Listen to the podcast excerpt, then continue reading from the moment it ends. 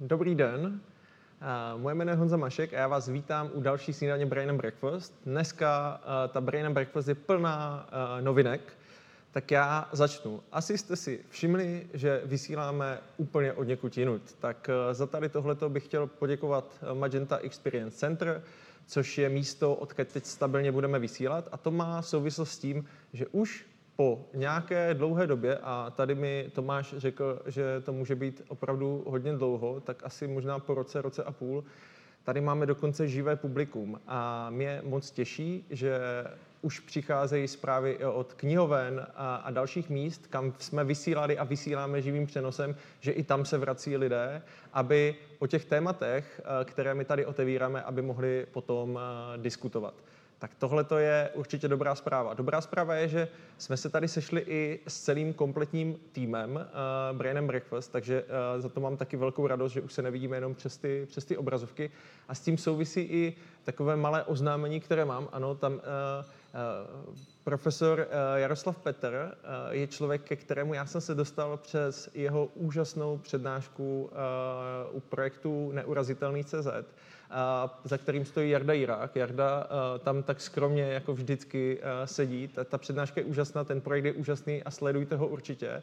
A já bych tak jako malinko chtěl oznámit, že tak jako Brain and Breakfast, tak vlastně neurazitelný tak startovali nějakým způsobem podobně tak jsme se vlastně teďka společně sešli a budeme pod brandem Red Button Edu, kde vy sledujete Brain and Breakfast, tak, eh, tak bude vysílat i večery na Filozofické fakultě, stůl, stůl pro tři a, a hrozně moc dalších věcí. Takže jinými slovy jsem o to víc nervózní, protože tady největší profik, kterého sleduju a kterého obdivuju a uh, já jsem takový jako zmatečný, takže uh, doufám, že potom dostanu zpětnou vazbu a že budu mít co vylepšit. Takže dnešní Brain and Breakfast. Dnešní Brain and Breakfast je v mnohem jiná, ale ve spoustě věcech stejná. A je stejná třeba v tom, že chceme být hodně interaktivní. To znamená, pokud chcete položit panu profesorovi, respektive našemu hostu dotaz, tak si teďka prosím vytáhněte vaše mobilní telefony, Vytáhněte si je i vy, co jste tady, protože je to, je to slidu.com, hashtag brain a nebo pokud se díváte eh, na přenos na Red Button Edu, tak můžete přímo pod eh, tímhletím přenosem ty otázky položit. A aby jsme si to všechno vyzkoušeli, tak už je tam první otázka. A já poprosím režii, ano, 26 eh, vidím lidí, že už nějakým způsobem zahlasovalo a drtivá většina lidí je ne, že na, na snídani nebyli, je to vaše škoda, ale je to dobře, protože aspoň rozšiřujeme naši bublinu o další lidi. To znamená, určitě se k nám přidávejte, pošlete informace o Brain Breakfast dál a v průběhu té prezentace vás i vyzvem k nějakému hlasování, takže mějte slajdu u sebe a jak jsem říkal, pokud budete chtít položit otázku, tak e, tohle je ten, tohleto je ten správný, e, tohle je ta správná cesta. No a já, abych už uh, nepřetahoval a nebral uh, slovo lidem, kteří mají opravdu co říct, tak uh, bych pozval pana profesora Jaroslava Petra. Dobrý den, já vás tady vítám, pane Dobrý profesore. Uvolním vám tady, uvolním vám tady židli. A uh, co, co, k vám, co k vám říct? Uh, mám pocit, že uh, to téma samo o sobě je strašně zajímavé. V dnešní době o to víc, uh, protože se děje obrovský posun. A tak, jak vy jste říkal na té přednášce, že když něco říkáte studentům, tak za půl roku už jim třeba říkáte, že to nebyla pravda. Takže uh, mě osobně genetické inženýrství zajímá velmi, ale to, co mě zajímá ještě víc, jsou ty etické otázky s ním spojené. A já mám radost, že jste si na nás udělal čas a že nás tímhletím tématem v následující hodince provedete. Takže je to vaše, moc díky a, a, a užijte si to. Já děkuji za pozvání a jsem rád, že se můžu podělit o to, jak já to vidím a pojďme se na to podívat, na genové inženýrství a etické otázky, které ten, tu branži provádějí. Tak řekněme si na začátek, že máme velké štěstí, že naše dědičná informace je svým způsobem stabilní. To je prýma, protože proto se děti podobají rodičům a dokonce vnoučata se aspoň z části podobají prarodičům. Takže díky tomu je tady jakási kontinuita.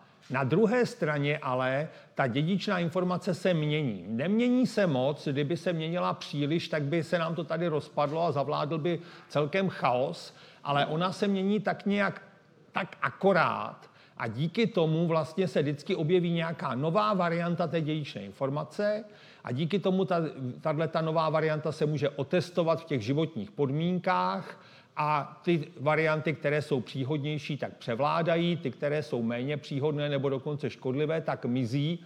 A vlastně tyhle ty náhodné změny, které v té dědičné informaci nastávají, tak to je palivo evoluce. Díky tomu jsme my tam, kde jsme, prostě jsme se stoupili z koruny stromů na savanu a dneska jsme vytvořili civilizaci a měníme tenhle ten svět.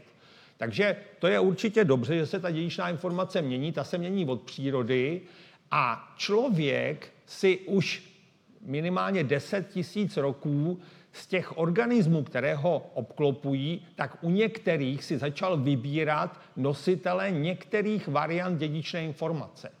Tihle ty organismy mu z nějakého důvodu byly sympatické, vyhovovaly mu, byly pro něj výhodné a on si je vybíral a tím vlastně usměrňoval tu spontánně probíhající evoluci a dokázal tam opravdu jako psí kusy s tím dělat, s tou dějišnou informací. My tady máme představený e, rostliny, nahoře je klas teozinty, což je vlastně divoký předchůdce kukuřice a dole máme tu kukuřici, to, co z té teozinty udělali mexičtí indiáni jenom empirickým výběrem, prostě, že se jim tenhle ten klas líbil, nebo tahle ta zrna se jim líbila, nebo jim chutnala líp než ta předchozí.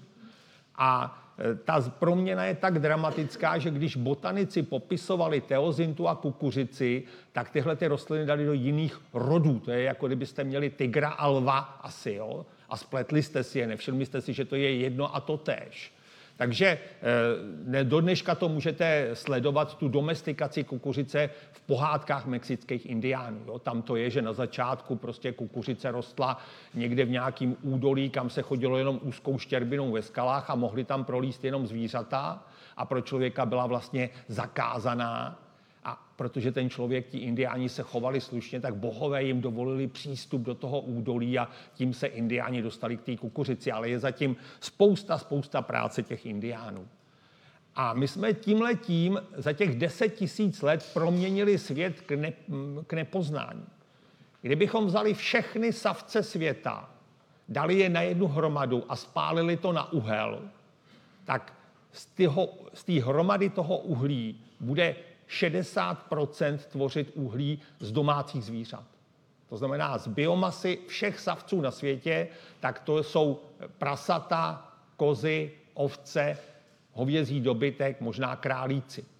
Jo? Lidstvo tvoří 36% všech savců, kteří na této planetě žijou.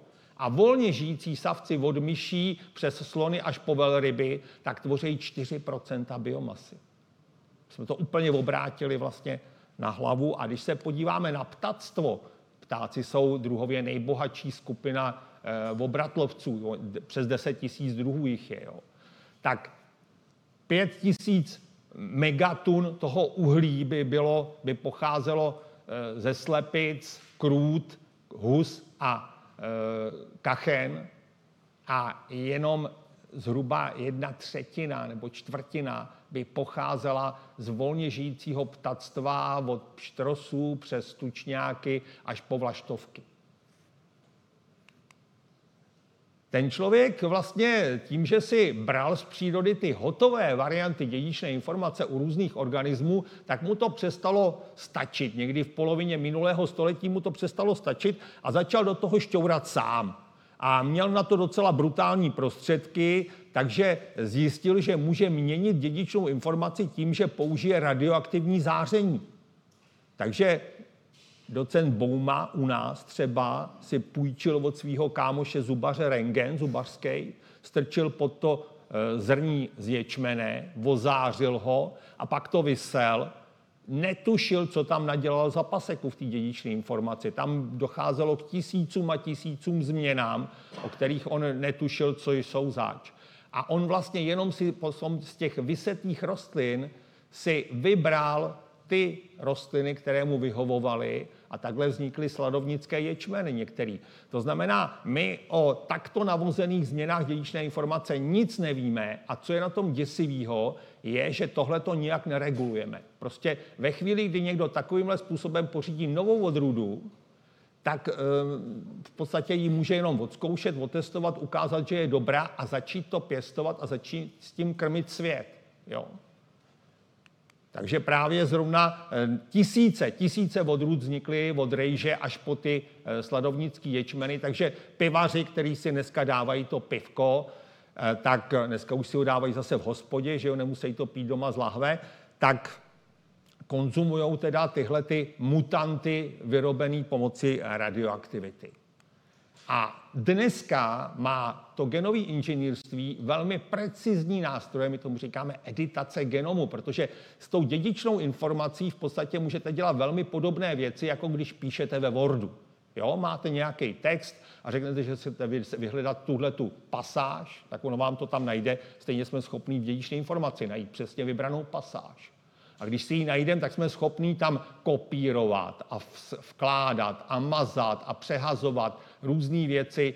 To samé je schop, jsme schopni dneska dělat eh, s tím genomem, s tou dědičnou informací. Takže ty změny jsou přesně cílený, známe jejich povahu a přesto se tenhle ten postup, aspoň v Evropské unii, velmi striktně reguluje. To jsou tak přísná pravidla, že naplnit je je někdy téměř nesplnitelný úkol, anebo je to tak obtížný, že se na to prostě ty lidi vykašlou a dělat to nebudou. Tou editací jsme ale schopní vlastně dělat zajímavé věci. Můžete si vyrobit bezlepkovou pšenici. Ta pšenice už je k dispozici, nepěstuje se, protože by musela projít tou, tím velmi složitým schvalováním, ale lidi, kteří drží bezlepkovou dietu, ať e, protože se jim to líbí, anebo mají celiaky a mají s tím vážné problémy, tak by mohli mít skvělý pečivo právě z této pšenice, ale v dohledné době ho prostě mít nebudou, speciálně v Evropské unii, protože tady je ta regulace velmi tuhá. Teďka třeba Britové, když se trhli po Brexitu, tak jedna z prvních věcí je, že si budou dělat vlastní pravidla pro regulaci těchto těch eh, modifikací genetických. Jo. Co je na tom úplně nejšílenější je, že když vezmete teda eh, tu pšenici, která by byla vytvořená radiací a pšenici, která je udělaná tou eh, editací genomu a dáte to do nejlepší genetické laborky na světě a řeknete, aby vám rozsoudili, která je udělaná tou radiací a která je udělaná genovým inženýrstvím, tak to nejsou schopní odlišit. To znamená, my tady máme nějaký předpisy, které říkají, ano, když je to po radiaci, ať to klidně běží, když je to z dílny genových inženýrů, tak se na to dáme bacha. Ale když to bude z dílny genových inženýrů a oni řeknou, víte, to je radiací, tak nejsme schopní je usvědčit ze lži a potrestat je za to. To znamená, máme regulaci, která vypadá nebo tváří se, že ty Evropany docela dobře chrání, ale ona je vlastně ne, neúčinná, nefunkční, přežitá. My máme poslední e, směrnici Evropské unie z roku 2001. Ukážeme si, co se od roku 2000 odehrálo v této branži. Na to zatím nedokázala vůbec Evropská unie e, jako reagovat. A lidi začali měnit i svoji vlastní dědičnou informaci. Eh, už v roce 1990 William French Anderson ve Spojených státech udělal první zásah do dědičné informace člověka a byl určený děvčeti, který mělo dědičnou chorobu. A tu dědičnou chorobu se povedlo napravit a od té doby se povedlo napravit dědičné choroby řady dalších lidí. My tady máme příklad eh, Reese Evanse z Velké Británie, to je takzvaný bublinový dítě. To je jednoduchý defekt eh, v dědičné informaci, který má za následek to, že tomu dítěti se nevyvine imunitní systém. Banální infekce, kterou člověk přechodí nebo vyleží za týden v posteli, tak tohle dítě může zabít. Pokud pro něj neseženete dárce kostní dřeně, tak to dítě vydrží 10 let a to se stěhuje ze špitálu domů a z domova zpátky do špitálu, podle toho, jestli je hodně nebo méně nemocný. A tady se povedlo vlastně vníst do dědičných, eh, nebo do organismu těch dětí ten neporušený gen, technikou, která je velmi zvláštní, někdy se to přirovnává k tomu, že eh, kdybyste přijeli do servisu s autem, kde vám nesvítí reflektor, tak by vám ty automechanici ten rozbitý reflektor tam nechali a na střechu vám namontovali nový. Jo? Takže vlastně ten poškozený gen tam zůstane, ale někam do dědičné informace se dá funkční gen. A najednou ten kluk si může hrát venku na pískovišti, může být třeba ovočkovaný proti banálním chorobám, který, proti kterým jsme všichni běžně očkovaní. Jo. Takže tohle je svým způsobem zázrak a dneska se čím dál tím víc genových terapií cílí na nádorový onemocnění. Tohle je první děvče, který bylo vlastně tímhletím způsobem vyléčený z neléčitelný, jinak neléčitelný leukemie. Tady má, že je sedm let, dneska už je devět let bez eh, jako recidívy, bez návratu té choroby. A tam se to udělá tak, že se odeberou bílé krvinky tomu pacientovi na smrt nemocnému, který, u kterého všechno ostatní selhalo. Editací genomu se tam provede určitá změna. Ty krvinky se vrátí tomu pacientovi do těla a oni pozabíjejí ty leukemické krvinky. Prostě tu rakovinu vybijou v tom těle. Jo. Takže to jsou věci, které se dneska můžou tímhletím způsobem dělat. A samozřejmě, že si u toho klademe otázku nejenom, jak se to dělá a co tím můžeme získat, ale je tady ta základní etická otázka, jestli smíme dělat všechno, co dělat umíme. My jsme si teďka představili, co umíme dělat. Jo?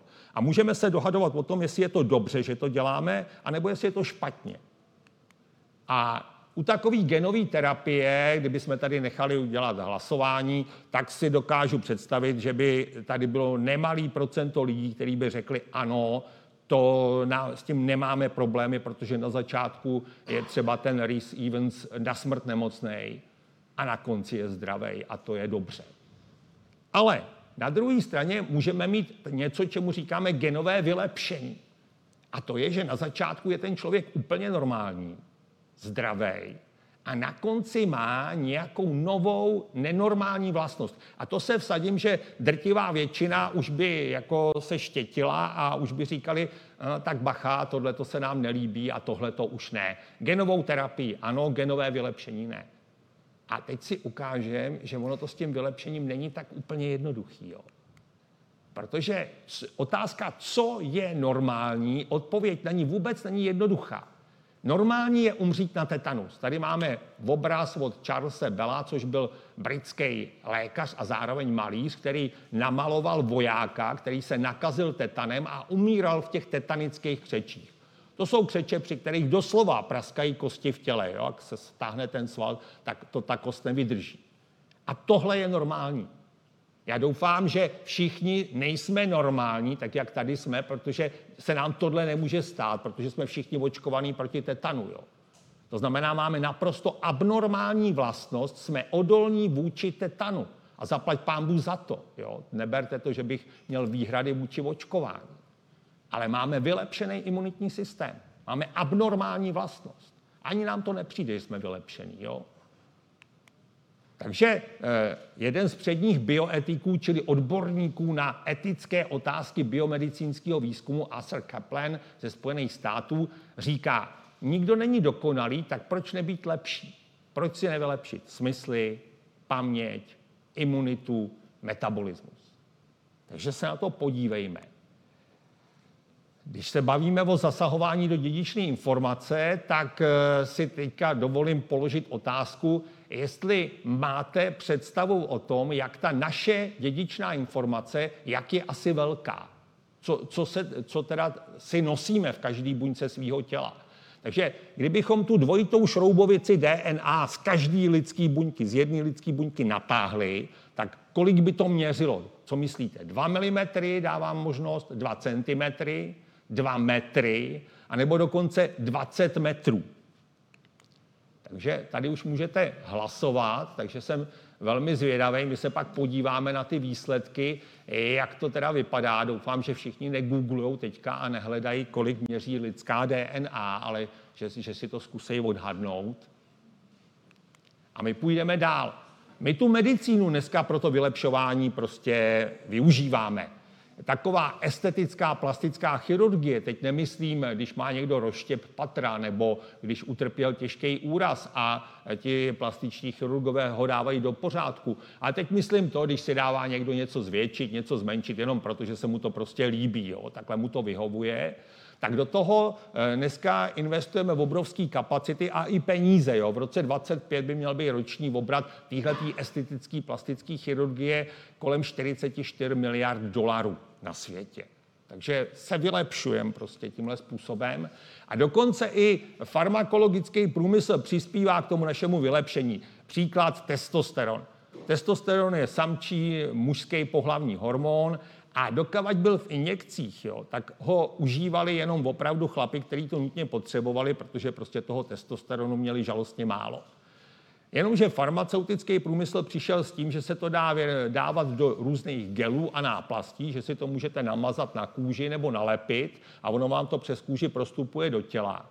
A najednou to byl obrovský šlágr, protože chlapi zjistili, že teda potom rostou svaly, nehromadí se tolik tuku, stoupá libido, co si budeme povídat. Takže dneska ve Spojených státech minimálně 2 miliony chlapů, kteří to vůbec nepotřebují, kteří jsou ve věku od 18 do 35 a jsou na vrcholu fyzických sil, tak užívají navrh ještě testosteron. Roční obrat se odhaduje na miliardu a půl a do roku 2030 se to zdvojnásobí.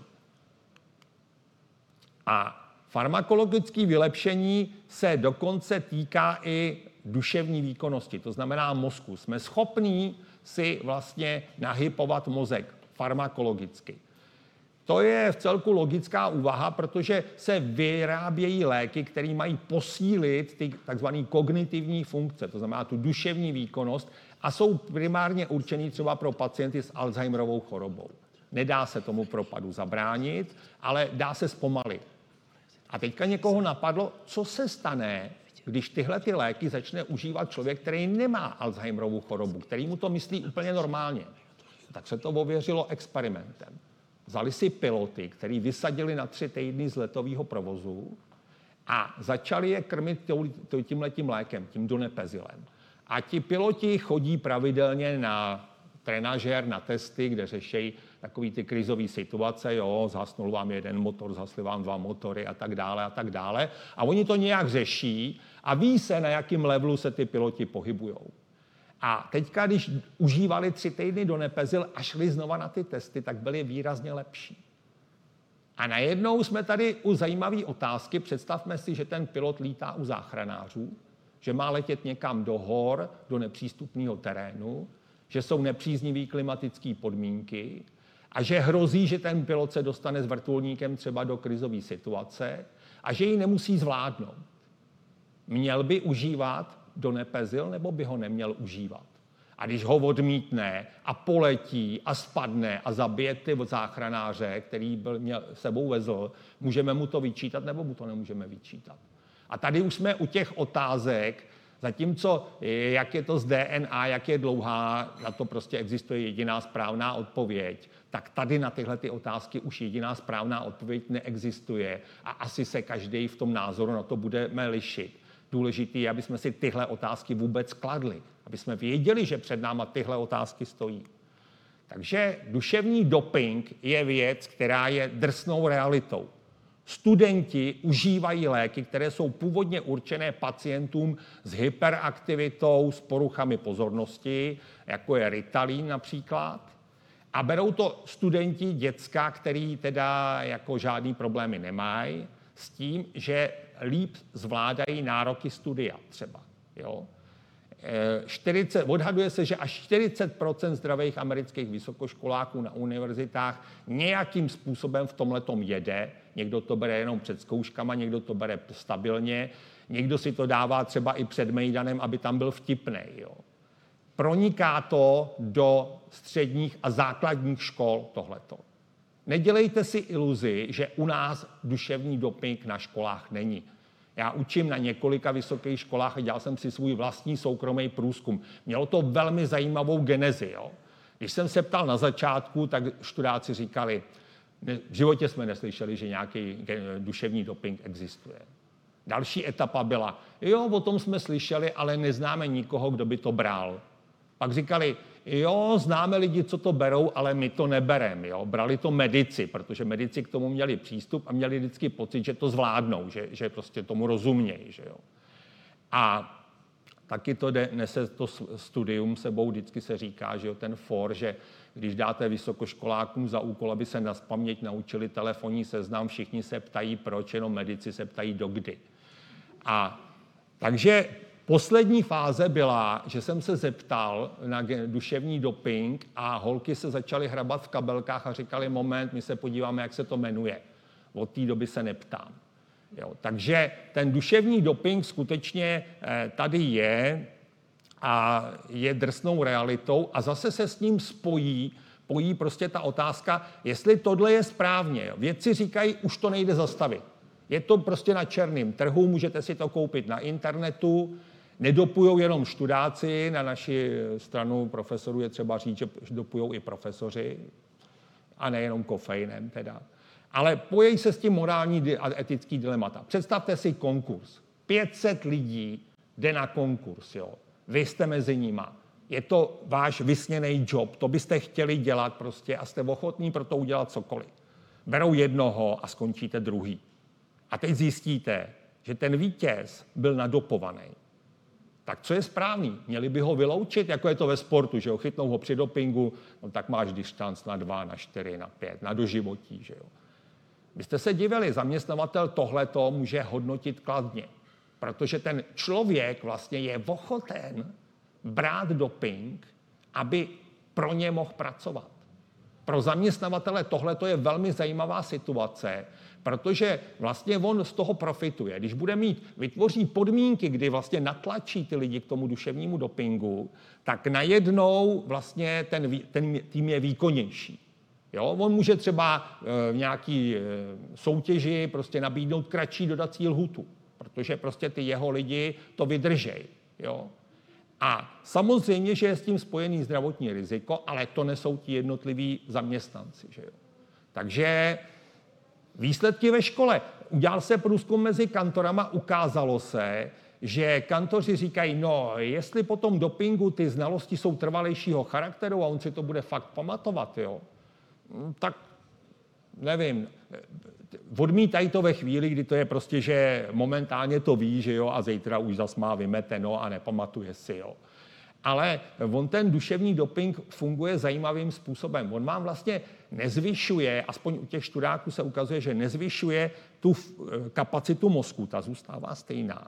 Ale posouvá vám laťku, jak velkou námahu jste ochotný vynaložit, abyste se to naučili. Jo kdy prostě řeknete, já na to kašlu, zapraštíte se skriptama a jdete, jdete si zahrát fotbal nebo, nebo něco. Jo. Takže tady opravdu eh, je to otázka, která je nastolená a dokonce se dneska třeba v Anglii nebo ve Spojených státech diskutuje o tom, jestli třeba před přijímacíma zkouškama na univerzitu by neměl být rovný přístup k duševnímu dopingu, protože někdo si to dokáže nebo může sehnat, protože na to má prachy, Jiný by to v životě nevzal, ale pak jsou tam možná lidi, kteří by to rádi zkusili. A rádi by u těch přijímaček byli taky nadopovaní, ale buď si to nedovedou sehnat, nebo na to nemají peníze. Takže představa je, že u vchodu do té posluchárny, kde se píše ten přijímací test, by byla škatule s těma práškama, že jo? A kdo chce, tak by si tam mohl prostě zobnout. Takže je to Otázka, teď jsme se bavili o chirurgickém, farmakologickém vylepšení, kde je hranice, nebo kdo řekne, že na genetické vylepšení jít nesmíme. Jo? Protože dneska už by to šlo. My víme, co bychom mohli vylepšovat, víme i, co by nám to mohlo přinést a máme k tomu prostředky, docela bezpečný, to si představíme. Takže proč vylepšovat? Víme třeba, že se v populaci vzácně vyskytuje mutace genu CCR5, označuje se jako delta 32, to znamená, v tom genu chybí 32 písmen genetického kódu, ten gen nefunguje. A díky tomu tihle lidé, pokud tuhle variantu genu nefunkční zdědějí od obou do rodičů, tak tihle lidé nemůžou dostat HIV jedničku virus. Jsou odolní prostě. Jsou dokonce případy, kdy HIV pozitivní pacient musel z jiných důvodů dostat eh, transplantaci kostní dřeně. Povedlo se mu sehnat právě dárce, který od obou dvou rodičů zdědil ten defektní gen A to jsou tři pacienti, který, u kterých je to popsané, ty se uzdravili. Najednou měli bílé krvinky, do kterých virus HIV-1 neleze, prostě nemůže tam vlíst a je pohoda. Jo. Takže to je jedna, jedna z variant. Jo. E, dokonce i ten mozek by šel asi vylepšit. Víme o myších, které jenom zvýšíme aktivitu jednoho genu v mozku a ty myši jsou v těch myších IQ testech, kde prokazují paměť a prostorovou orientaci, pětkrát výkonnější. Jo. A to není vnášení cizího genu, to je jenom, že ten gen přidá plyn a pracuje na vyšší obrátky v tom mozku. Takže donedávna jsme se tohohle toho hrozně báli, protože to genové inženýrství vlastně pracovalo velmi brutálními metodami.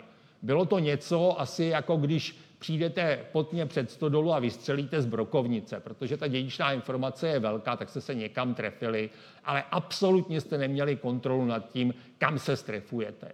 Výsledky byly někdy docela drastický. Jo. V roce 2000 vyléčil eh, francouzský lékař Ellen Fischer 12 bublinových kluků a tři z nich do roka dostali leukémii, protože prostě ten ozdravný gen ten reflektor, který se umístil na střechu, že jo, ten novej, tak se vmáčknul někam, kam neměl. A z těch tří dětí jedno se prostě nedopodařilo uzdravit a zemřelo.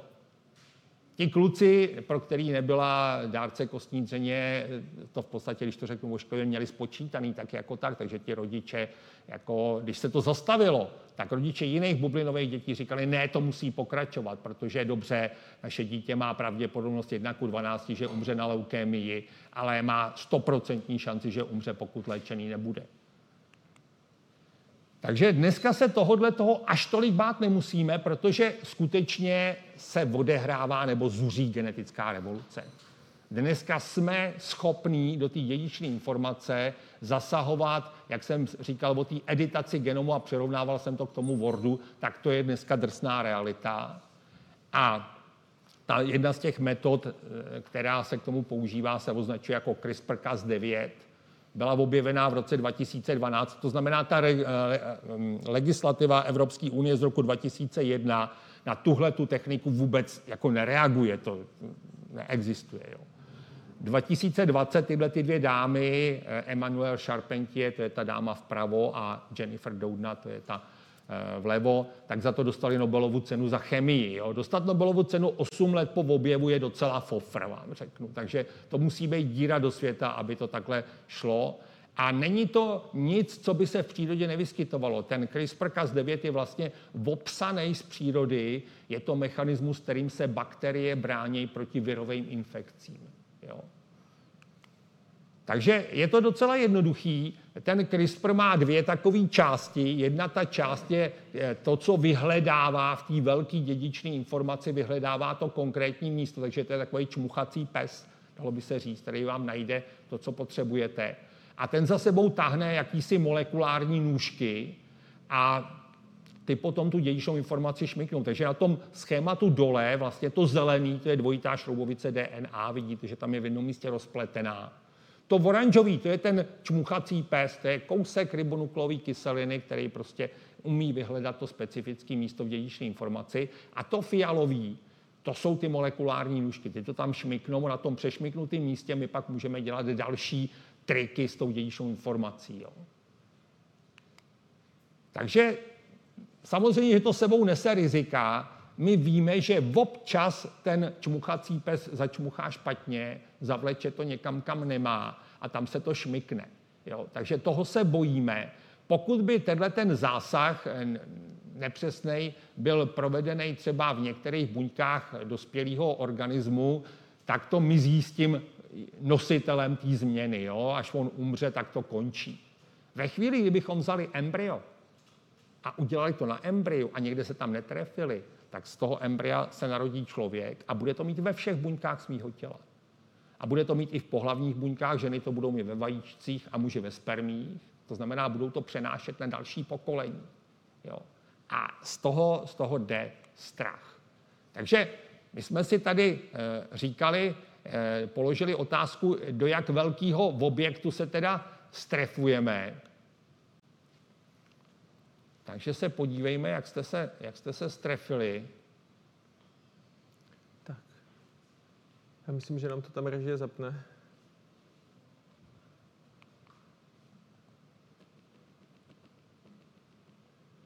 Chvilku strpení, napětí.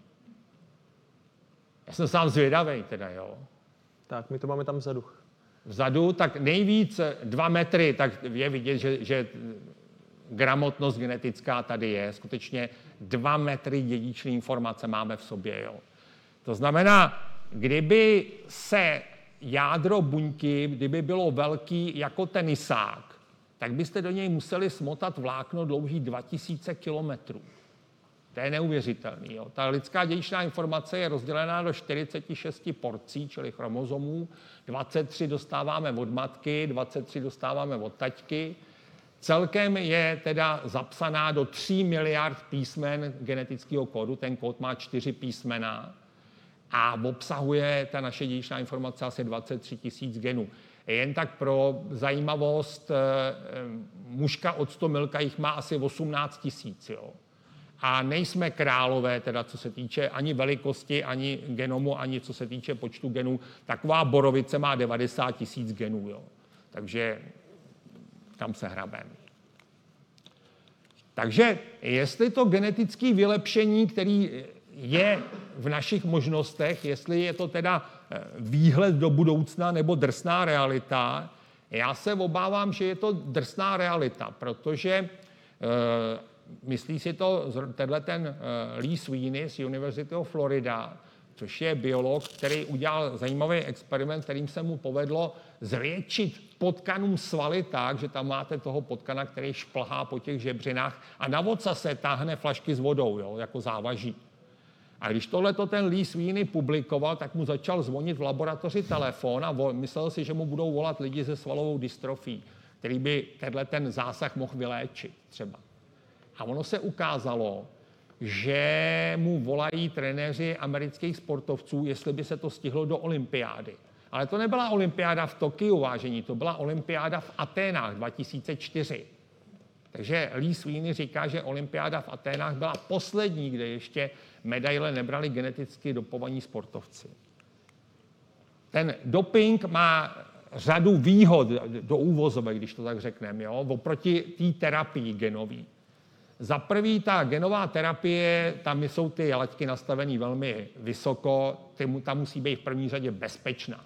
Její účinek musí být dlouhodobý a musí být významný pro toho pacienta. Musí mu přinést významnou úlevu, uzdravení. Když to ten doping, ten pro toho sportovce, tak ten sportovec na ty rizika docela často kašle, stačí mu i krátkodobý efekt, aby to v ten den D, hodinu H prostě fungovalo a jestli to funguje předtím nebo potom, je mu šuma fuk a často mu pomůže i malá výhoda oproti těm soupeřům, jo, marginální efekty. Takže bezpečnost, Tim Montgomery, bývalý světový rekordman běhu na 100 metrů, který byl chycený při dopingu, teda klasicky anabolickými steroidy, tak prohlásil, kdybych vyhrál za tou olympijskou medaili, tak to stálo za to, i kdybych za cílovou čárou umřel. Takhle ty kluci a holky před, jako přemýšlej. Jo? Takhle to mají nastavený. Marginální efekty. Tohle je zase výkon, který je bez dopingu, jo? aspoň se o tom neví. Saud Aouita, marokánský vytrvalec, zaběh v roce 85 světový rekord na 5000 metrů časem 13 minut a 4 desetiny sekundy. Předchozí světový rekord angličana Moorcrofta překonal o setinu sekundy. To znamená, to je 13 miliontin procenta. To je nepatrný, nepatrný zlepšení. A tohle nepatrný zlepšení rozhoduje o tom, jestli jste světový rekordman, jestli jste vítěz, jestli berete ty prachy a jestli máte tu slávu nebo ne. Tam se, to bylo štěstí, že oba dva to zaběhli na stadionu v Oslo, že to byl stejný ovál, že se nemuselo přeměřovat, jestli náhodou eh, ten Auita neměl o 10 centiáků kratší dráhu na těch 5 kilometrů. A proč genový doping? Protože sport je zajímavý na hranicích lidských možností. Jo? Jestli jste koukali na Tour de France třeba teďka, kdyby se jel závod, já nevím, Sacká Poděbrady, jo? nevěřím tomu, že dva, dvě miliardy televizních diváků to budou sledovat. Asi těžko. Jo? Ale když ty kluky, nebo dneska i holky, když je proženete přes tři průsmyky v Alpách nebo v Pyrenejích a dáte jim tomu 240 kiláků po silnici na kolech, no tak ty dvě miliardy lidí na to čučej. Že jo? Úspěch nesou i ty marginální výhody, to jsme si řekli, ukázali. Jsou tam silné motivy. A co je důlež, nejdůležitější možná, dnešní dopingové kontroly tenhle ten doping neodhalej. Teďka Němci začali vyvíjet nové testy, říkali, odhalíme genový doping. Zjistili, že jsou schopní ho zjistit ještě 8 hodin po tom, co ten sportovec to vzal. Díl už ne. Jo. Takže on si to veme večer a když se ráno eh, probudí, tak je dopovaný, ale testy už to neprokážou. Takže můžete to vylepšení, i ten genový doping, udělat tak, že to dáte tomu dospělému člověku a on to má někde ve svých buňkách svého těla prostě. Jo. A nebo to můžete už si naplánovat, že, že budete mít budoucího šampiona, že jo, a vnesete to do embrya. Té chvíli ale, jak už jsme si říkali, je to přenášený na potomky, ten člověk to má ve všech buňkách svého těla. A řekněme si, že genová terapie pro uzdravování je povolená jenom pro určitý buňky svého těla lidského. Není povolená pro zásahy na lidských embryích. Tam je to mezinárodníma konvencema zakázaný. A otázka už nezní, jestli vylepšíme lidi, ale prostě už jsme je vylepšili, nebo lépe řečeno, Eh, tenhle ten čínský profesor Tian Kui-ch v Číně v roce 2018 se narodili dvě holky, dvojčata, Nana a Lulu, což jsou krycí jména, jejich totožnost nikdo nezná. A ty byly vylepšený tak, že se zasáhlo přímo do dědičné informace lidského embrya. To lidské embryo vzniklo tak, že se do vajíčka vpíchla spermie a s tou spermí se tam vpíchl i ten CRISPR, jo? ten čmuchací pes s těma molekulárníma nůžkama a ten CRISPR byl skonstruovaný tak, aby poškodil gen CCR5. To znamená, cílem bylo, aby se narodili děti, které jsou odolní vůči viru HIV-1. Nákaza virem HIV-1 je v Číně docela problém. Říká se, že na venkově, že můžete mít 30 až 40 populace HIV pozitivních. A ten Tiankuj Ch byl vlastně měl takovou představu, že vytvoří populaci, která bude odolná vůči viru HIV a tenhle problém vyřeší. Takže on očekával, že prostě bude slavný díky tomuhle tomu. Jo. Nedočkal se teda. Jo. Eh, ono to má, za všechno se platí, to platí i v této genetice, takže když jste odolný vůči HIV jedničce díky té mutaci CCR5 delta 32, tak eh, máte větší pravděpodobnost, že když dostanete chřipku, dostanete, skončíte na jibce s těžkým zápalem plic a máte zvýšenou eh, pravděpodobnost, že se nakazíte západonilskou horečkou. Eh, pro západonilskou horečku si nemusíte jet do Afriky, smrťák už byl, myslím, předloni i v České republice někde na Moravě. Jo. A v Itálii je pravidelně teda epidemie v severní, oni to přenášejí komáři a ten virus už je tady. Jo, můžou to přenést třeba tažní ptáci. Takže řekněme si, že tak, jak to udělal ten Tiankuich, tak hůř už to nešlo. To fakt bylo sfušovaný. A jestli ta nana, je ta, to jedno děvče, jestli je odolný, to netušíme, protože on neudělal to, že by vystřihl v přesně vybraném místě 32 písmen genetického kódu. On do toho prostě do toho genu praštil a ten gen se nějak poškodil. Jo. Jestli tohle to chrání stejně, jako když zmizí 32 písmen genetického kódu, nikdo neví. A u toho druhého děvčete víme, že stoprocentně chráněný není, protože některé buňky tam se ten gen prostě nepoškodil a zůstal funkční. To znamená, ta holka má v těle buňky, které můžou být nakažený. Narodilo se dokonce třetí dítě, kluk, o kterým nevíme vůbec nic. Jenom víme, že se narodil po tomhle zákroku, jak to u něj vypadá. Jo. E, ten Tiankuj Ch, ten porušil čínský zákony. Čína má tohle regulovaný a šel si sednout. Tři roky na tvrdo a půl milionu dolarů pokuta. Pokutu on zaplatí velmi snadno, protože má čtyři soukromé firmy, které mu na to lehko vydělají. A další dva spolupracovníci, jeden dostal dva roky, další rok a půl podmínku. Ten tým byl desetičlený. Za mříže nebo eh, tenhle ten flaster dostali tři a dostali ho za zajímavou věc, já se vrátím, dostali ho za tohleto, že vzali lidský vajíčko, lidskou spermii a stříkli tu spermii dovnitř. To smí udělat v Číně jenom doktor. A nikdo z nich není lékař. Takže za to, že to, tohle to porušili, tak dostali tenhle flaster. Otázka zní teda, kdyby to udělal lékař tohle, jestli by to prošlo. nevíme. Jo. Proč Čína? Může vám připadat, že teda ta Čína určitě má řadu předpokladů. Jo? Je to biotechnologická velmoc. Já mám tady budovu bývalého Beijing Genomic Institute. To je barák, v kterém ve své době, když, se, když jsou ty mašiny na čtení dědičné informace, jo, ty sekvenátory DNA, tak v tomhle baráku bylo těch nejnovějších mašin víc než v celé Evropě. Jo. Je tam takový povědomí, že vlastně kdyby se to povedlo, že by to prospělo celému čínskému národu a odskákalo to pár jedinců, tak tohle je pro Číňana daleko akceptovatelnější než pro Evropana a ještě mnohem víc akceptovatelnější než pro Američana. Američani jsou nejsilnější individualisti, my jsme slabší individualisti a Číňani jsou velmi slabí individualisti a jsou spíš kolektivistický. Je tam obrovská konkurence. Uvědomme si, že to je miliarda 300 milionů lidí. Když chcete vyniknout ve vědě, musíte dělat naprosto převratné věci, jinak prostě nemáte šanci. Jo. A tam se k tomu, na to, pod, aspoň synologové říkají, že k tomu přispělo i to, že v tom režimu, kde se všecko okecává, tak uh, už toho měli taky dost a říká, razejí tam zásadu nejprve konej a pak mluv, jako aby se nevokecávalo.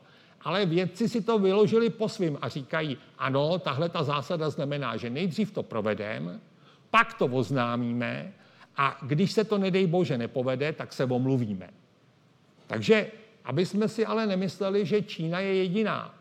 Craig Mellow, laureát Nobelovy ceny z Ameriky, Američan z roku 2006, o tomhle tom od začátku věděl a nechal si to pro sebe. Nikde to jako Jo? Těchto těch lidí na západě, který o tom letom vědělo, o tom experimentu toho Číňana, tak je 40 až 50 se odhaduje. Eh, mnozí byli doma teda postaveni před nějaký etický výbory a komise a byli teda vyšetřovaní, ale nikdo nedostal flastr, protože oni se všichni hrá, jako hájejí tím, že říkají, a komu jsme to měli prásknout? Jako je tady nějaký práskací úřad, kam se to má hlásit? Neznáme, jo. ale věděli o tom. A dá se říct, že nebyli proti, jo, protože eh, když se vzala korespondence toho čínského profesora, jeho maily, když oznámil těmhle kolegům, že se mu to povedlo konečně, tak mnozí reagovali gratulací, jako congratulations. Měl etického poradce. Etickým poradcem byl William Harlbat ze Stanford University ve Spojených státech a ten mu to nerozmluvil. Ze zahraničních klinik chodili maily, které říkali, vážený pane profesore, byl byste tak hodný a přijel k nám a naučil to naše lidi. Rádi bychom to prováděli i u nás a nabídli to našim klientům. A Denis Rebrikov z Ruska dneska říká, ano, to, co udělal Tian Kuich, je hrozná fušeřina, já to udělám líp. Já prostě udělám přesně, že vyšmiknu těch 32 písmen genetického kódu, aby ty děti byly odolné vůči HIV a budu na to mít dokonce eh, jako bumášku, že jo, od, od úřadu, oni mi to povolej. Dokonce je domluvený s jedním neslyšícím párem, že jim zařídí slyšící dítě, jo, že to tam opraví. Takže vidíme, že ve světě to je. Pak je tady ještě jedna zvláštní skupina, který to vůbec není proti srsti, a to jsou takzvaní biohackři, čili když se jim říká do-it-yourself biologist. To, jsou, to je zajímavá sorta lidí. Jo. Oni si pořídějí vybavení, pronajmou si třeba byt a nakoupějí si ze zkrachovalých biotechnologických firm eh, mašiny a přístroje a to. Řada z nich vyštudovala na špičkových univerzitách molekulární genetiku, takže to umějí a znají to a nemají zábrany. Jo? To znamená, třeba tenhle ten Josh Zainer, tak ten si píchnul CRISPR do žíly s tím, že mu narostou větší svaly. Jo? A nebojí se toho. Jo, takže tyhle ty lidi, eh, biohackři jsou i u nás. Jo. Byl jsem s nimi v kontaktu, je to zajímavá sorta. Ale zatím tyhle ty lidi nemají k dispozici výrobu těch lidských embryí oplozením ve skumavce. Takže zaplať pámu na to nedošáhnou. Jo. Ale ve chvíli, kdyby ty embrya k dispozici měli, tak za ně neručím, teda, protože jsou opravdu zvláštní. Takže můžete vás třeba napadnout, tak to zakažme. Jo. Ale historie, eh, učitelka života eh, říká, že se to zakázat nedá. Leo Szilard, maďarský atomový fyzik, někdy ve 30. letech před druhou světovou válkou říkal, jestli se domluvím se 16 špičkovými atomovými fyzikama, nikdo nesestaví atomovou bombu. Jo, výbuch v Hirošimě a Nagasaki jasně dokazuje, že se mu to nepovedlo. I to genové inženýrství v 75. roce eh, David Baltimore, Paul Berg a další špičkoví genetici svolali konferenci do Kalifornie, do Asilomaru a říkali, hele kluci a holky, zastavíme to a počkáme si, až zjistíme, jestli nemůžeme udělat velký průšvih tím, že šaháme do dědičné informace tenkrát bakterií. Jo. Skončila konference, tam se všichni dohodli, že teda počkají. Odjeli domů do laborek a pokračovali v práci o 106. Že jo. Robert Edwards, ten dělal už v 60. letech minulého století pokusy, kdy se snažil právě eh, vyvinout techniku pro oplození ve skumavce u lidí. Jo? A byl obrovský odpor veřejnosti i vědců. James Watson, objevitel dvojitý šroubovice, s ním nemluvil prostě, se mu vyhýbal. Jo? Přesto se v roce 78 narodila Louisa Brownová, že jo, ve, ve Velké Británii jako první dítě ze skumavky a 2010 Edwards dostal za tohleto Nobelovu cenu. Dneska chodí po tomhle světě 10 milionů lidí splozených ve skumavce. To znamená, nezastavíte to. Může být odpor, jaký chcete, zastavit to nejde. A proč? Já si myslím, nebo pro, ještě tady máme George Daliho z Harvardu, ten na konferenci, která byla v 18. roce na University Hong Kong, to je konference, kde ten Tian Kuich oznámil světu, že vyrobil teda ty geneticky vylepšené děti. Tak na té samé konferenci George Daly řekl, we need translational pathway. My potřebujeme způsob, jakým dostaneme tu techniku z laboratoří na kliniky, do praxe. Legální způsob, který nebude hrozit velkým průšvihem. Ale o tom, že by se to zarazilo, ten Deli vůbec neuvažoval. Ani na té konferenci, bezprostředně po tom, co se dozvěděl, co ten Tian udělal. Takže, jak říká Jara Zimmerman, nebo jak říkají Zimmermani, můžeme o tom vést spory, můžeme s tím nesouhlasit, ale to je tak asi všechno, co s tím můžeme dělat. Takže proč já si myslím, že se to vylepšení prosadí? Já si myslím, že to je proto, že člověk je velmi zvláštní živočich. Všichni živočichové, když mají lepší životní podmínky, tak to využijou k tomu, aby měli víc mláďat. Jenom člověk to má zařízený úplně obráceně a čím líp se mu vede, tím méně mláďat plodí. A je to docela logický, protože když máte nějakou životní úroveň, tak většinou si přejete, aby vaše děti měly stejnou nebo lepší životní úroveň. A dneska už není diskuze o tom, že abyste měli dobrou životní nebo skvělou životní úroveň, že prostě ty děti musí něco v tom dětství dostat, že do nich musíte investovat. Jo, takže jim koupíme počítače, mobily, pošleme je na jazykové kurzy, chodí do hudební školy, eh, na sporty, zaplatíme jim školy, že jo, do učování, když jim to nejde a tak dále a tak dále. Prostě do toho solíme, investujeme. A teď je otázka, jestli to genové vylepšení se v dohledné době nestane součástí této investice.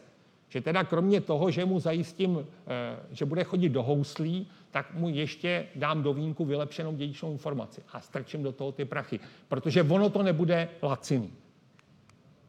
Ono to ale bude velmi lákavý. Začne to nenápadně.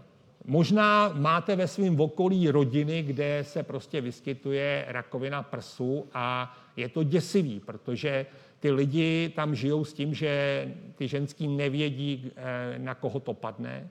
Mají tu zkušenost, že na to umřela babička, teta, sestra, maminka, dcera. A my víme u některých typů karcinomu prsu, že třeba gen BRCA1, pokud je poškozený, tak než se ta nositelka toho poškozeného genu dožije sedmdesátky, tak má až dvoutřetinovou pravděpodobnost, že tu rakovinu prsu dostane. A že má asi 40% pravděpodobnost, že dostane rakovinu ovárí. A teď si představte, že do této rodiny někdo přijde a řekne, hele, vy budete mít, asi plánujete rodinu, tak pojďte na oplození ve skumavce, my vezmeme to embryo, podíváme se, jestli má poškozený gen BRCA1 a pokud ano, my to opravíme. A my vám garantujeme, že nejenom, že tohle dítě teda nebude z tohohle toho důvodu mít karcinom prsu, ale nebude to předávat na další pokolení. To, co vy sebou po generace táhnete, jako ten kámen nebo jako ten kříž, tak tady skončí. Teď mi řekněte, že všichni to odmítnou. Asi těžko. Známe geny, který DSC2, DSG2, DSP, JUP a další a další, který zvyšují pravděpodobnost, že mi selže srdce. Když se podívá člověk do svého rodokmenu nebo na svý předky a zjistí, že eh, dědeček zemřel na infarkt, babička na eh, srdeční arytmii a tak dále a tak dále, tak si spočítá na prstech jedné ruky, co ho asi čeká. Že jo? A teď teda ví, že to v té rodině je a teď někdo přijde a řekne, hele, můžu to napravit, můžu to vylepšit. Těžko odmítnout. Alzheimerova choroba, jestli jste to zažili ve svým okolí, to není průšvih jenom toho člověka, který trpí tou demencí, to je průšvih pro všechny okolo. Ty trpějí s ním, on už nakonec třeba tu situaci ani nevnímá, ale ti okolo, ti to vnímají velmi ostře, tohleto. Takže víme, že třeba varianta genu, která se označuje jako ApoE4, zvyšuje riziko Alzheimerovy choroby. A ten samý gen v jiné variantě, která se označuje jako ApoE3, tak snižuje riziko Alzheimerovy choroby. Teď do takové rodiny, kde se ten dědičný Alzheimer vyskytuje, tak přijde genetika a řekne, hele, vyměním to, vyměním ApoE4 za ApoE3, jste pro, zaplaťte tolik a tolik. Je to jenom otázka peněz. Když ty lidi budou ty peníze mít, začnou o tom uvažovat. První vlaštovky jsou tady. Teďka spouští ve Spojených státech svoji aktivitu firma, která se jmenuje Orchid Bioscience a nabízí genetické testy rodičů. To znamená, můžete tam s partnerem nebo s partnerkou přijít a nechat se geneticky otestovat. A oni vám řeknou, jo, máte ApoE4, máte eh, je UP, že jo, špatný, eh, máte BRCA1 poškozený, Máte P53, což je gen, který se vyskytuje ve většině zhoupných nádorů, taky poškozený. A máte teda takovouhle, takovouhle pravděpodobnost, že se vám tam objeví dítě, který to po vás zdědí a se vším všudy, co to sebou nese. Ta firma nabízí oplození ve skumavce. V té chvíli vznikne embryo. Z toho embrya, když má třeba 6-8 buněk, tak se dá jedna, dvě buňky odebrat, to tomu embryu vůbec nevadí. Na těchto těch buňkách můžete udělat genetickou analýzu a zjistit, co je tam všechno špatně.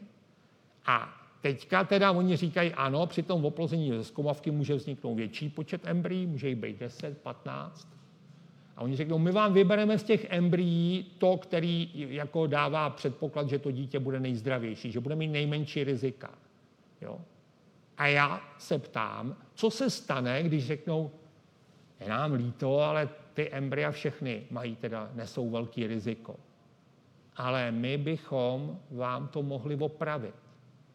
Tak mi zase řekněte, že ty lidi na to nekejvnou, když už prošli tím letím. Jo. Takže čekají nás pěkné věci a to budoucí lidstvo může být geneticky vylepšený. Dovedeme si představit, že bude někdo investovat do svých dětí, bude investovat do jejich genetického vylepšení. Ty děti budou úspěšný, výkonnější, zdravější, budou zaujímat vyšší pozice nebo lepší fleky, budou mít líp placený, že jo? budou víc vydělávat. A až se rozhodnou, že založí rodinu, tak možná budou mít o to větší prostředky, aby do svých dětí investovali. To znamená, ty děti jednak zdědějí genetické vylepšení svých rodičů a návrh můžou dostávat s každou generací další a další genová vylepšení, tak jak bude postupovat věda, jak se bude rozšiřovat sortiment, když to řeknu. To znamená, ten pokrok toho vylepšování může být docela velmi rychlej. Jo? A najednou tady můžeme mít skupinu lidí, jakousi elitu genetickou, ale možná i ekonomickou a společenskou, která prostě bude vylepšená a bude mít možnosti. A vedle toho tady budou lidi, kteří buď to budou z nějakého důvodu odmítat etického, náboženského, nebo protože na to nemají peníze. a ti z toho budou vyřazení, že jo. Jaký bude poměr mezi těma dvěma skupinama, tou elitou a těmi nevylepšenými, to je otázka. A teď je otázka, jak se budou k sobě tyhle ty dvě skupiny lidí chovat. Jestli ti vylepšení budou ty nevylepšené brát jako sobě rovné. Protože eh, genetický rozdíl mezi námi a šimpanzi není tak velký. Jo? To je pár procent dědičné informace z těch dvou metrů. To je pár centimetrů. A určitě na šimpanzi nekoukáme jako na sobě rovný. Takže je otázka, jak se budou teda k sobě chovat a jestli náhodou ti vylepšení nedojdou k závěru, že se chtějí od těch nevylepšených odšmiknout, protože to jde geneticky zařídit velmi snadno. Že ti vylepšení už nebudou moct mít děti s těma nevylepšenýma. Takže tohle to jsou věci, které se tady před náma otvírají. Možná jste zvyklí, že když jdete někam na přednášku, tak jste zvyklí, že si odnášíte odpovědi na otázky, které jste buď tušili nebo netušili a dozvěděli jste se během přednášky, tak víte, jak to je. Já bych byl rád, aby z dnešní přednášky vy jste si neodnášeli jenom ty odpovědi, že máme v každé buňce 2 metry DNA, ale abyste si odnášeli otázky. A doufám, že jsem vám jich nabídnul dost. A abyste se zkusili sami pro sebe, když budete mít chuť a čas a náladu na to, se nad těmi otázkami zamyslet a hledat si sami pro sebe odpovědi. Protože úplně nejhorší situace totiž je, když ta věda najednou udělá velký skok, nebo když tam dojde k nějakému průlomu a najednou je to drsná realita. Najednou je veřejnost zaskočená, protože s tím vůbec nepočítala a pak reagujeme velmi emocionálně a nerozhodujeme se vždycky úplně nejlíp. To znamená, je velmi dobře mít promyšlený vztah k některým věcem, které můžou nastat. Můžou nastat zítra, nemusí nastat za 50 let, ale můžou nastat tak abychom měli jasno, aby nás to nezaskočilo, abych si řekl, dobře, když se pro mý vnoučata objeví možnost genového vylepšení, přidám mladým teda na to, aby si ty děti vylepšili a budu je v tom podporovat, nebo jim to budu rozmlouvat. Považuji to za správný, nebo to nepovažuji za správný. Každý pro sebe a každý z nás bude mít asi na to trochu jiný názor, ale to je v pořádku, protože zatímco ty biologické fakta jsou neodiskutovatelné, právě odpovědi na tyhle ty otázky eh, jsou velmi ve společnosti různorodý, vyplývají z životních zkušeností. Pokud máte to, tu smůlu, že jste zažili někoho, kdo umírá na karcinom prsu, tak budete na možnost nápravy genu BRCA1 asi koukat jinak než někdo, kdo to nezažil. A je tady samozřejmě i kulturní background, že jo? jestli je někdo muslim, hinduista, katolík, protestant, to všechno se do toho může promítat. Jinak jenom na okraj, divili byste se, jak tolerantní jsou vůči těmhle těm věcem třeba muslimové. My je máme zařazený jako velmi konzervativní populaci, ale oni s tím letím nemají vůbec žádný problém. Takže to jenom na závěr, nám už se chýlí i čas, takže já vám všem děkuji za pozornost.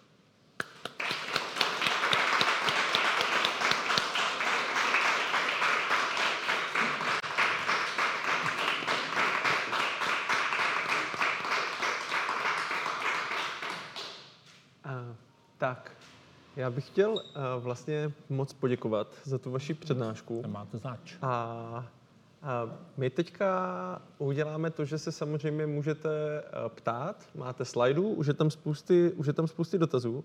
A já vlastně jsem jako přemýšlel nad tím, já to tady přepnu, aby to za náma, uh, aby to za náma ty otázky jinak půjdou tam, ty otázky jinak půjdou uh, tam vzadu, předpokládám. Ale já je samozřejmě tady budu, je samozřejmě tady budu, eh, tady budu eh, s váma probírat.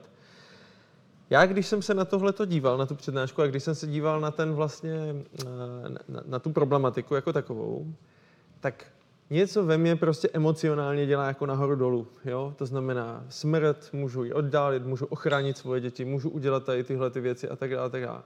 A tak jsem se jako zkusil rozdýchat a sklidnit se. A teď vlastně vy říkáte, je tady parta lidí, kteří mají k něčemu přístup, tohle toho vlastně jako kdyby využívají a to je nějakým způsobem jako privileguje někde. Jo? A já jsem se tak jako zamyslel, jestli to vlastně už teďka nemáme taky. Akorát to není jako, nesouvisí to tak moc s tím naším zdravím, ale jsou lidi, kteří chodí prostě a platí si nějakou extra lékařskou péči ke které se jako ostatní nedostanou. Jsou lidi, kteří platí školné svým dětem, aby měli prostě startovací výhodu lepší.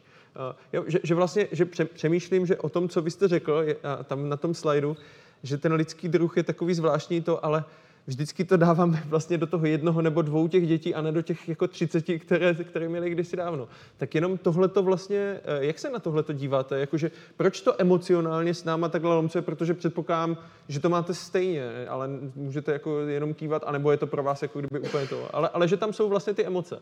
Protože jsme to dostali jako novou informaci v novém kontextu a neuvědomujeme si to, co jste vy říkal. Uh-huh. Že vlastně eh, ta, ty biotechnologie nám nepřednášejí, zhusta nám nepřinášejí úplně nový problémy. Uh-huh. Jenom před nás vlastně staví ty staré problémy v novém šatu, v novém v novém interpretaci nebo z nového zorného úhlu.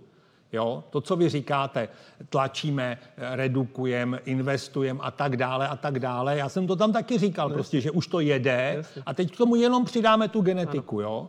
A na to nejsme zvyklí, je to pro nás nová informace a ze začátku prostě ona je i nepohodlná, dá se říct, jako, protože to, že teda někdo je privilegovaný, tak uh, jsme si na to tak zvykli, že už nám to ani možná moc nevadí, nebo jenom občas. Když jsme s tím nějak drsně konfrontovaný, že my ty privilegovaný nejsme třeba. Jo? Takže proto jsou to ty emoce, ale k tomu je dobrý právě to, aby jsme překonali ten první šok, který tady možná ta přednáška vyvolala, sklidnili se, vydechali a začali o tom přemýšlet. Mm-hmm. Jo? A pak se rozhodovali bez těch emocí. Ono to není jednoduchý. Člověk je, my si říkáme, že jsme racionální e, tvorové, který až vypočítaví, že, že máme všechno prokalkulovaný. Není to pravda. Prostě my jsme velmi emocionální. To můžu uvíct na příkladu. Eh, představte si, že dostane váš kolega dostane 10 tisíc korun s tím, že se s váma může rozdělit. Jo. A teďka teda on se může rozdělit tak, že si nechá 10 tisíc korun a vám dá nulu, nebo vám dá 10 tisíc a sobě nechá nulu, anebo jste 50-50 třeba. Jo.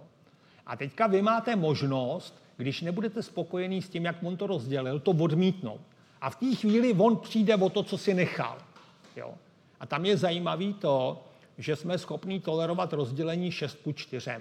Jo, když on si nechá 6 tisíc a vám dá 4, tak prostě to ještě zkousnem.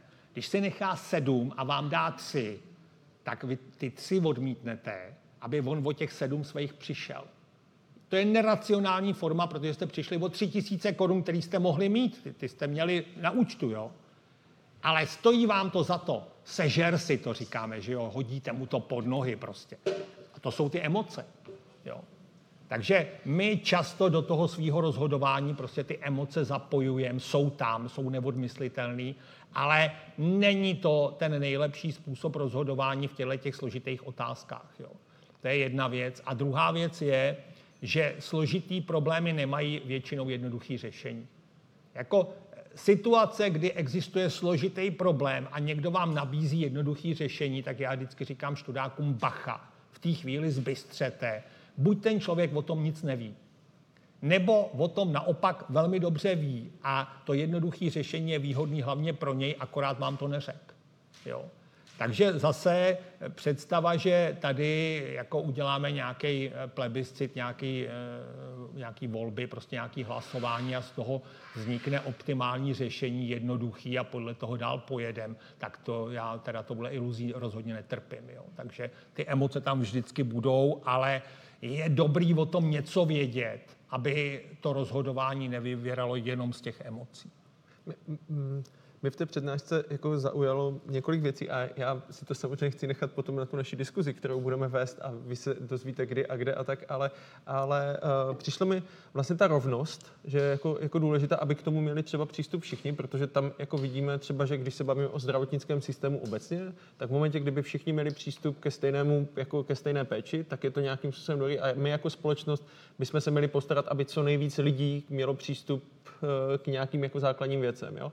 A to, co vy jste říkal, 60, 40, 70, 30, Vlastně uh, zase, zase jsem uh, slyšel pojem hra s nenulovým součtem, jo? Že, že vlastně to, to je jako kdyby to, o čem se bavíme. To znamená, že tady nám jde ne o, o nás, ale jde nám o, jako o ten celek. A to my tak trošku jako neumíme takhle jako přemýšlet jako, jako lidi, jo? že hodně jsme v tom jako my, teda v tom já jako, jako zauzlení. Jo? A, a to, je, to je vlastně jako těžké, jo? Že, že, že to já znamená, možná i to souvisí s, tou, s tím předáním té genové informace, že takhle prostě přemýšlíme proto, aby naše geny se dostaly dál. Přemýšlím nad tím, co vy na to. Eh, já si myslím, že je tu, to rovnostářství, to tam máme jako v mozku, jo. to je vidět, eh, jednak se nám dělá dobře, když vidíme, když eh, zase modelový situace, jo, dostane tisíc korun někdo, kdo je na hranici chudoby a dostane tisíc korun miliardář. Jo tak eh, v mozku se nám aktivují centra pro dobrý pocity daleko silněji, když to dostane ten chudák, než ten miliardář. Zajímavý je, že takhle funguje i mozek miliardářů. Jo. Takže to, tam prostě někde máme, tuhletu, eh, tohleto rovnostářství a je nám, je nám prostě jako eh, vlastní. A to, že jako v některých situacích převládá to já a mizí to my, jsme si říkali, že to je i kulturní, že já jsem na to narazil s tou Amerikou, Evropou a Čínou, kde prostě to my je daleko silnější. Mm-hmm. Dá se to ukázat na takovém experimentu, když dáte vlastně lidem, aby udělali kroužek já a kroužek my, jo, tak Američan udělá velký kroužek a já a malý kroužek my. Evropan už to má posunutý, že má ten já kroužek jako eh, menší a my větší a Číňan má velký kroužek my a malý kroužek já. Jo? Vysvětluje se to eh, rejží a pšenicí. Eh, to je tím, že eh, v Evropě nebo v té naší západní kultuře jsme na pšenici historicky. A pšenici vysejete, počkáte, jestli zaprší nebo nezaprší, s rodinou to sklidíte a s rodinou jste z toho živí. Ale ve chvíli, kdy jste odkázaný na rejži, tak musíte zbudovat rejžoviště, závlahový systém, a v té chvíli už to sám s rodinou nezvládnete. Musíte zapojit velký kolektiv lidí, který musí táhnout za jeden pro vás. A kdokoliv z nich to bojkotuje, tak ohrožuje celý ten kolektiv. Jo? Takže tohle to tam máme a řekněme si, že třeba já se odevřu teda klubko, plechovku s klukem hadů, když řeknu, že právě třeba vztah k očkování proti covidu, to je přesně to já a my. Jo?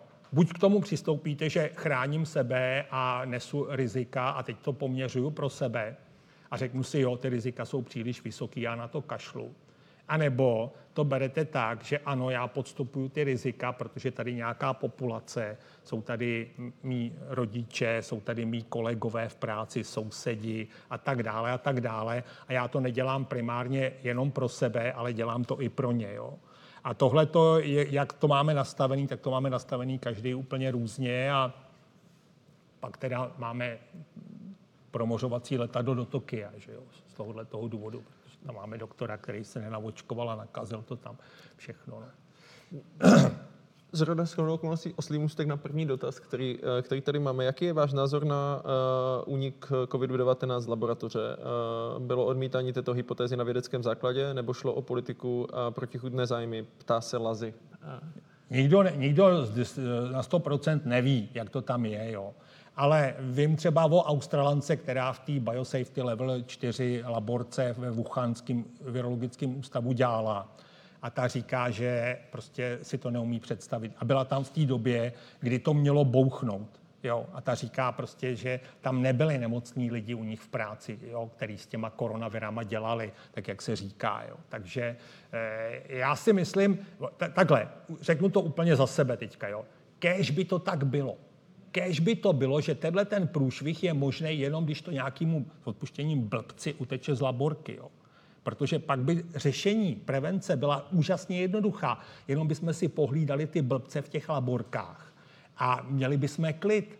Ale jestli je to z těch netopejrů, a ono to z nich pravděpodobně je, tak nevíme dne ani hodiny. On ten COVID-19, je to průšvih, obrovský, jo. ale umíme si představit viry, které jsou neskonale, neskonale horší.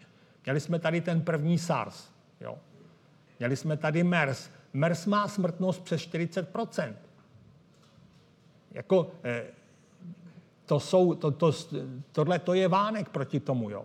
To znamená, představte si koronavirus, který přijde čtvrtý a bude mít teda dlouhou inkubační dobu, jako tahle ta mrcha, že jo, to znamená, můžete s tím chodit týden a netušíte, že to máte a šíříte to. Přitom to ale je vysoce infekční, daleko infekčnější než tenhle ten koronavirus a daleko smrtnější tak se bojím, že tahle civilizace to nepřežije, že nás to prostě srazí do kolen, protože ve chvíli, kdy se zastaví doprava, kdy se zastaví zásobování potravinama, kdy vám lehnou vojáci a policajti, aby to hlídali před rabováním, kdy najednou nebudou moc běžet elektrárny a tak dále a tak dále, tak končíme, vážení. Jo. Tak trochu dál, přemýšlím. Uh, a uh, taky jsem se vlastně setkal s tímhletím uh, ohledně genefi- geneticky upravených potravin. My jsme se o tom bavili, když jsme dělali přípravu tady tohleté. Ale uh, Zuzana se ptá, a vy jste to i v té přednášce nějakým způsobem taky zmínil, zmiňujete, že každé vylepšení je něčím vykompenzováno, oslabením jiných buněk, uh, náchylností k jiným to. Uh, má tedy smysl tohle riskovat? No na to je pozdě. 10 tisíc let. Jo co se týče těch, těch zemědělských plodin a hospodářských zvířat, to by znamenalo jít zpátky na úroveň doby kamenný a stát se znova sběrači a lovci. A 7 miliard a půl lovců a sběračů tahle planeta prostě neuživí. Jo? Takže my jsme na tom jako e, závislí a řekněme si, že pro nás zatím to není problém, ale tak si vemte, co dělá počasí v současné době jestli to ty naše plodiny, jestli jsou na to jako dimenzovaný, jestli to zvládnou, jestli nás pořád ještě uživějí, když najednou bude pět let sucho a pak přijdou deště, kdy to všechno schníje, tak budeme potřebovat nový odrůdy asi, aby jsme se vůbec uživili a jak je rychle získat. Klasický šlechtění má někde své limity a je pomalý. Tohle to editování genomu je, má jednu z propadenou výhodu, že je eh, velmi efektivní, velmi rychlý a co ho zdržuje, to je ten schvalovací proces, ten úřední, jo? než to ten Brusel schroustá, tak uběhne 15-17 roků. To znamená, představte si, že byste takhle schvalovali nový modely aut, jo? že by jezdili auta, který teda někdo vyrobil před 17 lety a teď by byly jako puštěný na silnice. Jo? To by asi nešlo, ale s těma plodinama to tak máme. Děkuju. Tomáš se ptá, dobrý den, setkal jste se s nějakou úspěšnou aplikací biohackingu nebo, na, nebo naopak s nějakým vyloženým průšvihem? To je asi ta, ta aplikace do toho... Ten, ten biohacking, eh, tam jsou, těžko to zase házet všechno do jednoho pytle. Tak si představte, že jste smrtelně nemocný, že máte typ nádoru, na který není žádná terapie a víte, že ten, ta terapie se vyvíjí, že je v klinických zkouškách a že může být dostupná třeba za pět let. Ale vy těch pět let nemáte, protože prostě ta nemoc bude postupovat rychleji. Tak v té chvíli některý biohexy si to uvařejí sami a sami se zkoušejí léčit. Jo. A jestli tohle je přínos biohackingu, já si, je, jako, asi to není úplně jako košer, jo? není to úplně fair, ale dokážu z lidského hlediska, já tohle to dokážu pochopit a dokážu to akceptovat. Jo? Nebo že to uděláte pro někoho, na kom vám záleží. Jo? Že máte manželku nebo, nebo dítě nebo eh, kamaráda dobrýho a, a tak to pro něj uděláte, hacknete to, prostě vemete si tu publikaci, uvaříte to v laborce a dáte mu to. Jo. Tonoucí se stýbla chytá.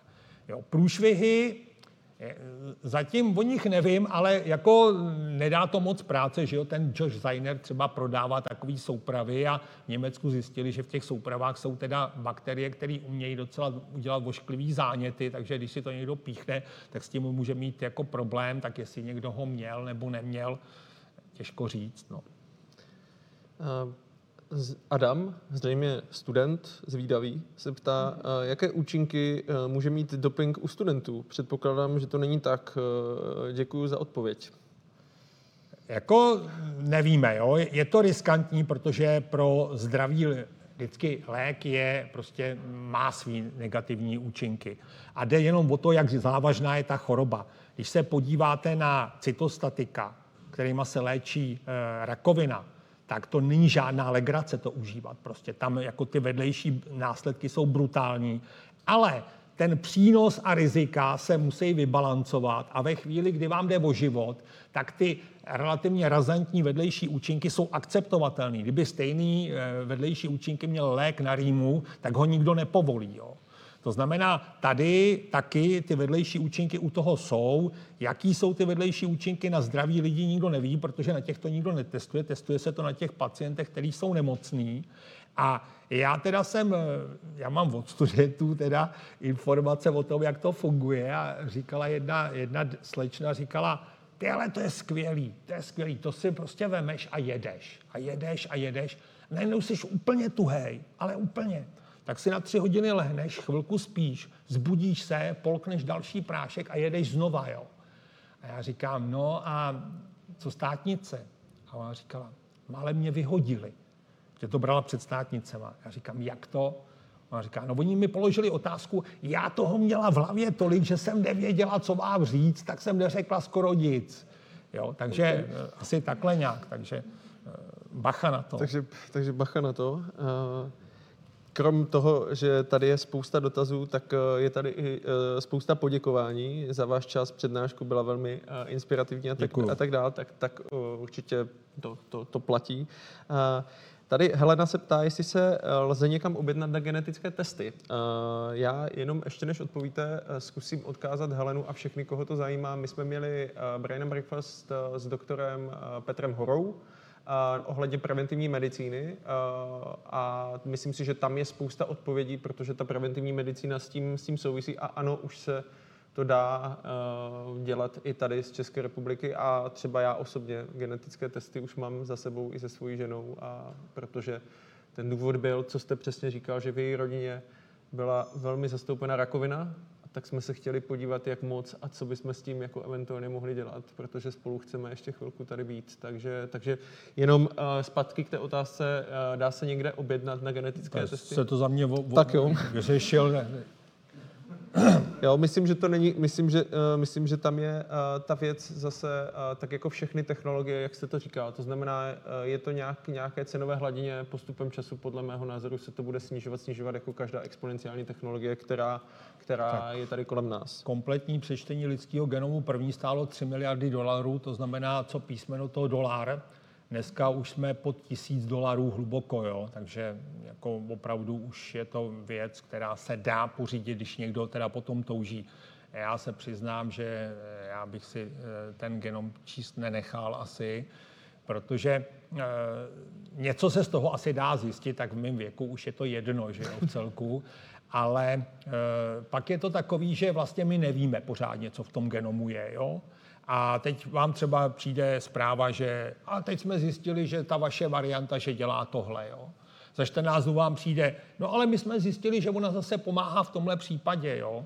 A takhle vám, a za chvilku z toho budete mít hlavu jako věrtel a těžko se v tom vyznat. Takže nějaký cílený testy třeba ve chvíli, kdy v té rodině se vyskytuje eh, cystická fibroza nebo Duchennova svalová dystrofie, to je určitě na místě ale představa, že genom je kniha osudu, kde máme napsáno, eh, co, co nás čeká a co nemine, tak ne. My máme spoustu věcí ve svých vlastních rukou. Jo? To, jestli máte nějaký genetický dispozice, i třeba k těm civilizačním chorobám, tak hrozně moc záleží na tom, jestli vedete zdravou životosprávu a tak dále a tak dále. A můžou být lidi, kteří mají dispozice k tomu, že budou zdraví a prošustrují to nezdravým způsobem života a v obráceně. Jsou lidi, kteří nemají prostě kdo ví co dáno do vínku, ale protože se prostě drží a snaží se, tak, eh, tomu, tak to zmáknou. Takže eh, aby jsme si tohleto vysvětlili, prostě genom není kniha osudu.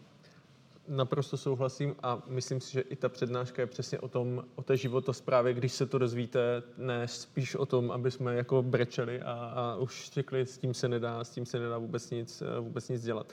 Uh, nevím, jestli jste viděl film Gataka, mám pocit, že to je takové to jako uh, výběrové, když si to se Scarlett Johansson, a, mám ano. pocit, tak, tak, ten, tak Lenka se ptá, jestli hrozí reálně Gataka a je vůbec v silách lidstva tomu zabránit?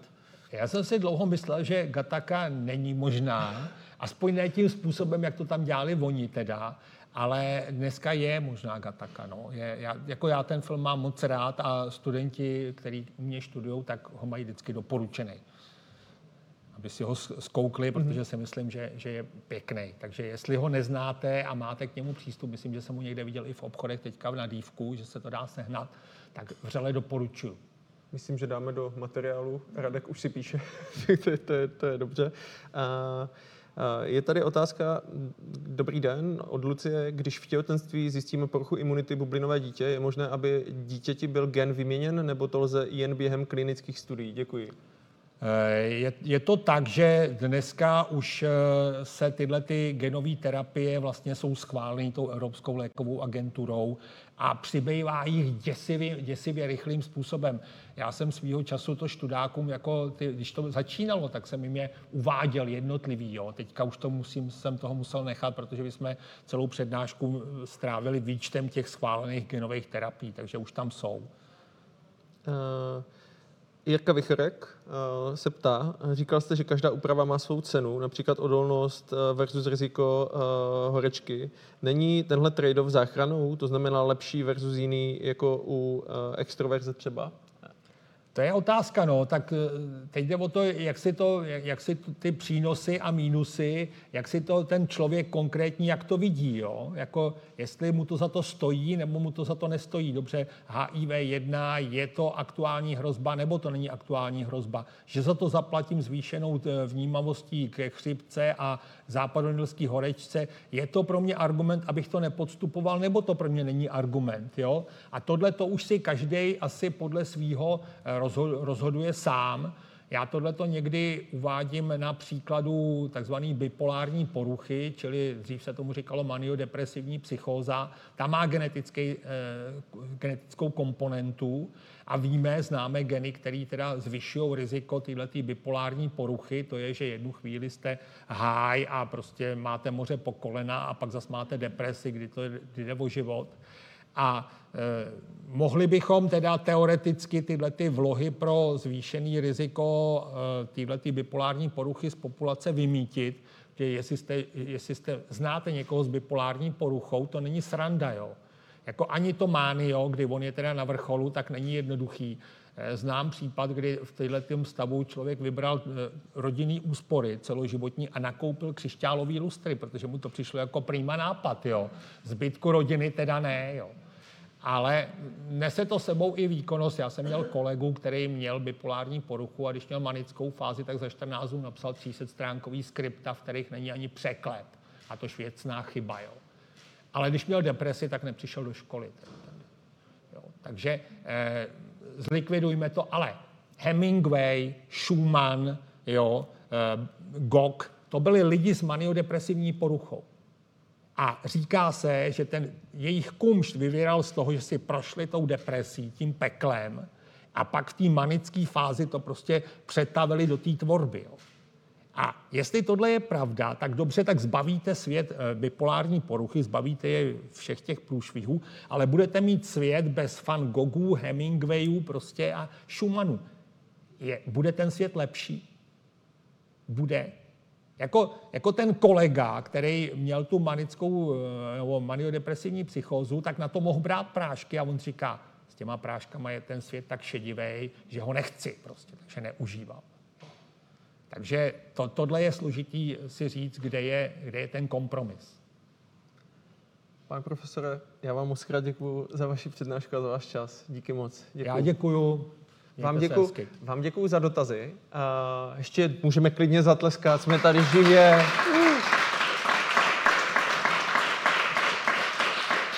Uh, tak, uh, poprosím, poprosím uh, i vás, kteří jste tady a hlavně kteří se na nás dívali, diváky, uh, můžete nám zahlasovat, jestli se vám dnešní přednáška líbila, a máme tam nějaké hvězdičky, takže pět hvězdiček, jako bylo to fajn, jedna moc se mi to nelíbilo, nebo, ne, nebo něco v tomhle smyslu. A budeme rádi za vaši zpětnou vazbu, takže určitě nám ji, určitě nám ji dejte. A je, jo, my už to někde asi máme možná živě, tak uh, zkusíme, jestli to, jestli to funguje. Mně se teda přednáška líbila, ano, super. Tak jo.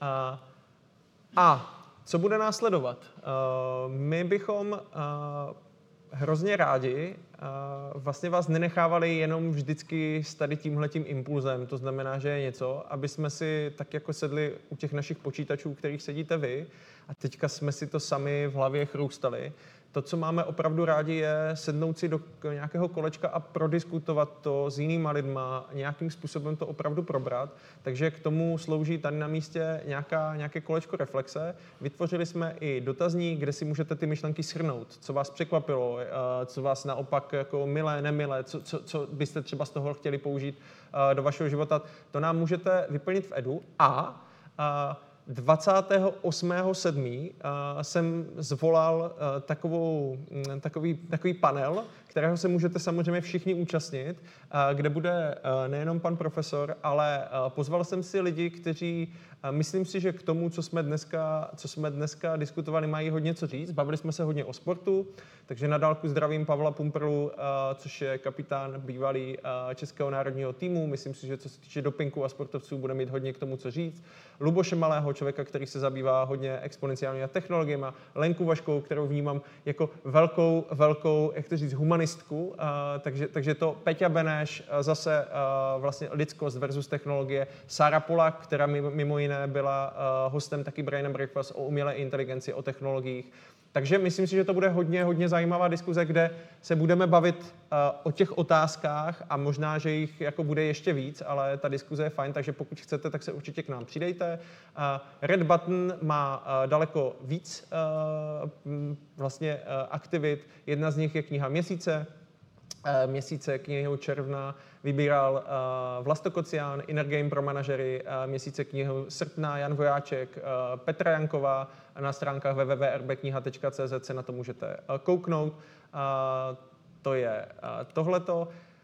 Díváte se někteří z vás na Edu, pokud ne, tak určitě to udělejte. Tady je program následujícího vysílání www.redbuttonedu.cz a můžete se těšit na stejně skvělé pořady, jako je Brain and Breakfast. Jako jsem říkal, budou pořady neurazitelných, takže určitě to. No a to nejdůležitější, na co bych nechtěl zapomenout, je, kdy se sejdeme příště. Brain, Brain and Breakfast má frekvenci jednou měsíčně, takže 19.8. Josef Holý se s náma podělí o téma výpočetní propagandy, o vlastně tom, jakým způsobem to funguje, o sociálních sítích. Je to člověk, který je ze Semantic Vision, takže nám i ukáže spousty zajímavostí. Takže pokud vás zajímá tady tohleto téma, šíření dezinformací, propaganda, sociální sítě a vůbec tady tyhle ty věci, třeba v souvislosti s blížícími se volbami, tak uh, určitě přijďte. A já se na vás těším. Uh, vám děkuji, že jste přišli, vám děkuji, že jste se dívali. Mějte se krásně a nashledanou a ahoj. Ano.